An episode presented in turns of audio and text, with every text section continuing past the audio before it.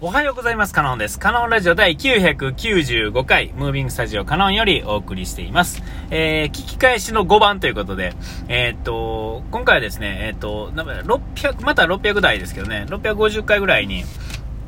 えっと、夏のライブですね、えー、今年の夏、行き、行くよって言ってた、今、あの、ベルーナドームって名前変わってるんですが、えっと、その当時、2020年、ん ?20 年でいいんかな？えー、21年か、えー、夏のね、ももクロのライブですね、夏のバカ騒ぎってやつが、えー、やる予定、えー、やったんですね。えー、地獄の、何やったっけな。ちょっと忘れましたけども。で、えー、っと、そのことについて当選しましたよというところから話し始めている回があるんですけれども、えっと、それを聞きながらですね、まあ、これはまあしょっちゅう言ってますが、えっと、僕はももクロにハマったのっていうのが、その、な、ね、アイドルにハマるはずがなかった僕がですね、ハマったには、まあ、周りのタイミングが良かったよっていうのがいっぱいありまして、みたいなね。えー、周り、自分がまあちょっと聞こうかなっていうのと、えっと、その周りの状況がこう整ってしまったっていうことからですね、えっと、まあ、あの、たやすく、その、ファンになれたんだよと。これが、まあ、いろんな条件がですね、まあ、あと、そうやな、2、3個減ってたらですね、えー、今僕はももクロなんていうのは全然聞いてなかったかもしれない、えー、し、まあ、聞いてなかったんやろうかなと思うんですね。例えば、サブスクで、あの、なんですか、あの、ベストアルバムが、えー、例えば聞けてなかったとしたら、えっと、で、まあ、あと会社の仕事の状況ですよね。あの、やたらそれを聞き続けられる状況っていうんですかね。あの、なんていうか、ヘビーローテーションするってことはですね、えー、まあ、どっちでもええ曲でさえもですね、耳慣れてくるとですね、いろんなところっていうのが見えてきてですね、で、あのー、なんか、他の曲よりも、まあ、特別な感じになるわけですよ。で、えっと、その時もそうやけども、いろんな他の曲ばっかり流れてる時に、えー、その曲が流れてくると、なんかほっと安心するっていうんですかね、ずっと聴いてたものを聴ける、えー、聴けた時の、こう、ほっと安心する感とか、そういうのも含めて、えっと、うん、ヘビーローテーションするってことは、まあ、すごいことなんですよね。えー、で、えまあそんなんもあって、だから条件が、その1個、サブスクが聞けたってだけじゃなくて、聞き続ける仕事の時の、その、なんていうか、ただダラダラと流してだけやったら、こう自分自体が暇やったらですね、違う曲に変えたりするんやけど、その変える暇もないぐらいちょっとバタバタしてる時に、えー、それがちょうど聞けるようになって、聞くタイミング、みんなの押されるというか、えー、タイミングでそれを聞くことになって、えー、っと、で、まあ、聞いたら、もう、その再生を止められへんような状況の、まあ、仕事の状況とかも、そういうの全部含めてなんですけれども、そういうことを考えると、もうサブスクが聞けてなかったら、その、それ以外の条件も整わへんかったわけで、えー、まあ、一つずつこう、積み重ねた結果、その、えー、それに至るという感じには最終的にはあるわけですよね。自分が選んでたんだなってことを思うわけですよ。えー、で、えっと、それ自体は別に、えー、なんていうんかな、えそれはタイミングが、まあ、周りから見てたらですね、あなたタイミング良かったんですよね、みたいな、いいもの見つけて良かったですね、ぐらいな感じやと思うんですけども、これよくよく考えてみるとですね、えっと、他のものだってですね、どんなものでもチャンスがあるわけですよね。なんかわかんないですよ。宇宙飛行士になりたいチャンスなんかはあったやろうし、例えば僕やと、えっ、ー、と、電車の運転手が、なり、電車が好きで電車の運転手がなりたかったっていう、この小学校低学年の時の夢みたいなのがあってですね、ありがちやと思うんですけども、ほんならですね、あの、それになるチャンスっていうのはもうすでに最初にその時にハッと思った、好きになったっていう時点で、そこから、えっと、積み重ねていけば、その次のステップに行ってたら、その他の要素が積み重ねて、また、パッと前に現れてきてですね、で、それにまた、段を重ねていくとですね、気がついたら登ってると。ほんで、それを後で話そうとしてるするときは、えー、必ずその順番を話すわけですよね。たま、前にやってきたんやと。偶然やってきたんやと。えー、そんな感じで喋ってしまうわけですけども、それは実は偶然ではなくて必然なわけですよね。えー、だから僕がももクロを聞くようになったのも実は必然なわけですよ。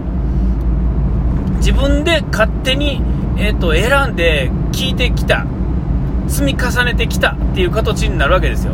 で、もしやってこなかったもの、やりたいんだよな、やってないんだよなっていうものもいっぱいあるわけですよ。それはなんでやってないかというと、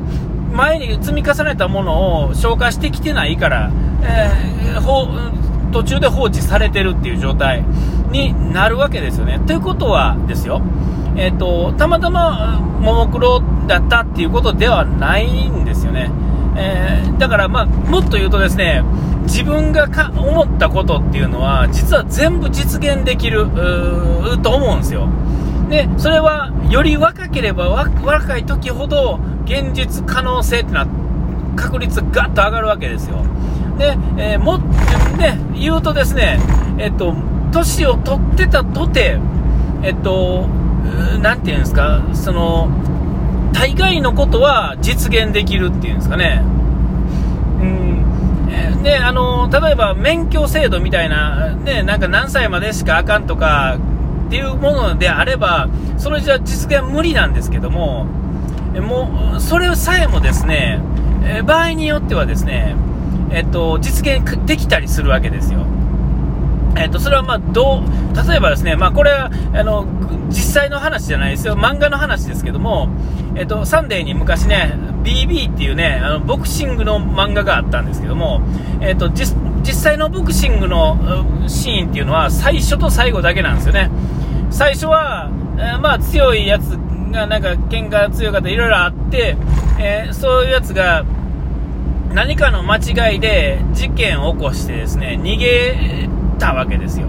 えー、で、まあ、えー、最終的に他の世界に行ってですね、いろんなことするわけですけども、えー、その、そこで、まあ、頂点に登っていくっていうかですね、まあ、漫画だからだこそですけれども、上がっていった後にですね、その、いわゆる規定のルールの中じゃない、新しいルールを自分たちで作って、えー、その一戦のためだけにですね、新たなチーム、団体と試合を作ってしまうっていうんですかね。で、最後にですね、まあ、その、戦うっていうんですかね。ライバル同士というか、まあ、友達なんですけどね。えー、うん、まあ、そう、そ、やろうと思えばですね、これ、実は、非現実な話、え、やし、漫画の話ですけれども、じゃあこれが実現できひんかって言われると、こできないわけではないと思うんですよね。非現実的な現実がものすごく現実にできる非現実なわけですよ。で、えっ、ー、と、これがまあ、そんなん言うたってと思うかもしれませんが、例えば、何ですか、あのー、なんていう、テスラのね、人とか、ああいう人らを見てるとですね、あの人は雲の上の存在ですが、実際の生きている人間で同じ生き物なわけですよね。あのー、まあ、あのワクワク動物ランド的に言うとですね、えー、霊長目人かホモサピエンスなわけですよ。えー、それはまあ僕でも、僕もそうなわけですよね。えー、ほん同じ生き物がですね、同じ時代にですね、えっと、宇宙人なわけがないわけですよ。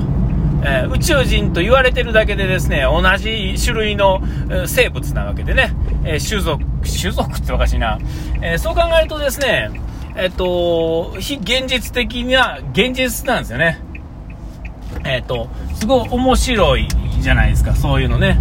えー、そう思うとですね、あのー、そのチャンスをですね、掴みに行ってるかどうかだけで、それは実現するかせえへんかってことが決まってくる。えー、ということを考えるとですね、まあ僕も50近いですけれども、あ実はまだまだできることはあるんちゃうかなとね、えちょっと思うわけです。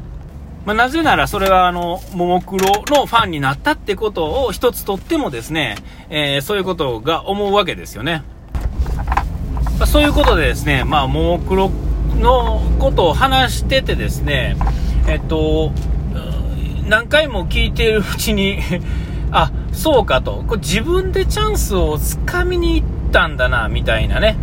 えー、で、それはまあ、たまたまももクロだったっていうこともあるでしょうしえ、まあ、その、それこそさっき言った、つかみに行ってはいますけれども、とはいえ、その偶然の要素っていうのも、まあ、より強かったっていうことかもしれへんし、でもそれは僕の持ってるものがそれを呼び込んだとも言えるし、ね、だから必然だし、まあ、必然でもないというかですね、えー、まあ、とにかくですよ、えー自分がやりたいなと思ってることっていうか、ちょっと心に引っかかってることっていうのは、えー、実は、あの、できないことではなく、できることで、えー、引っかかってないことをやった時こそ、それはまああれやと思うんですが、まあだから、まあ僕がまあこれ、まだ今、ね、実はやりたいなと思ってることっていうのがあってですね、えっと、まあどれがどうとかっていうわけじゃないし、わからへんすけど、えっと、なんか諦めるにはもったいないなっていう気にはですね、改めてですね、こう、なんかこう、思い、思う、それを思い出したって感じですね。だから、まあ、頑張らなあかんと。そこの努力っていうのは、まあ、確かに努力ではあるんですが、えっと、その最初のなんか一瞬高い壁のように感じていたものもやってみたらですね、実は高くなかったっていうパターンはすごく多いと思うんですよね。えね、一回動き始めるとですね、実はどうやってその波に乗っていくかっていうのを、なんか勝手に分かってくるっていうんですかね。えー、そういう感じになるってと、えっ、と、まだ全然違ってきて、あ、なんやと。ほんで、まあ、それをうまいこと、トントン拍子に登っていくことによってですね、多少努力も入れつつですね、ほんならですね、それを振り返って人に喋るときに、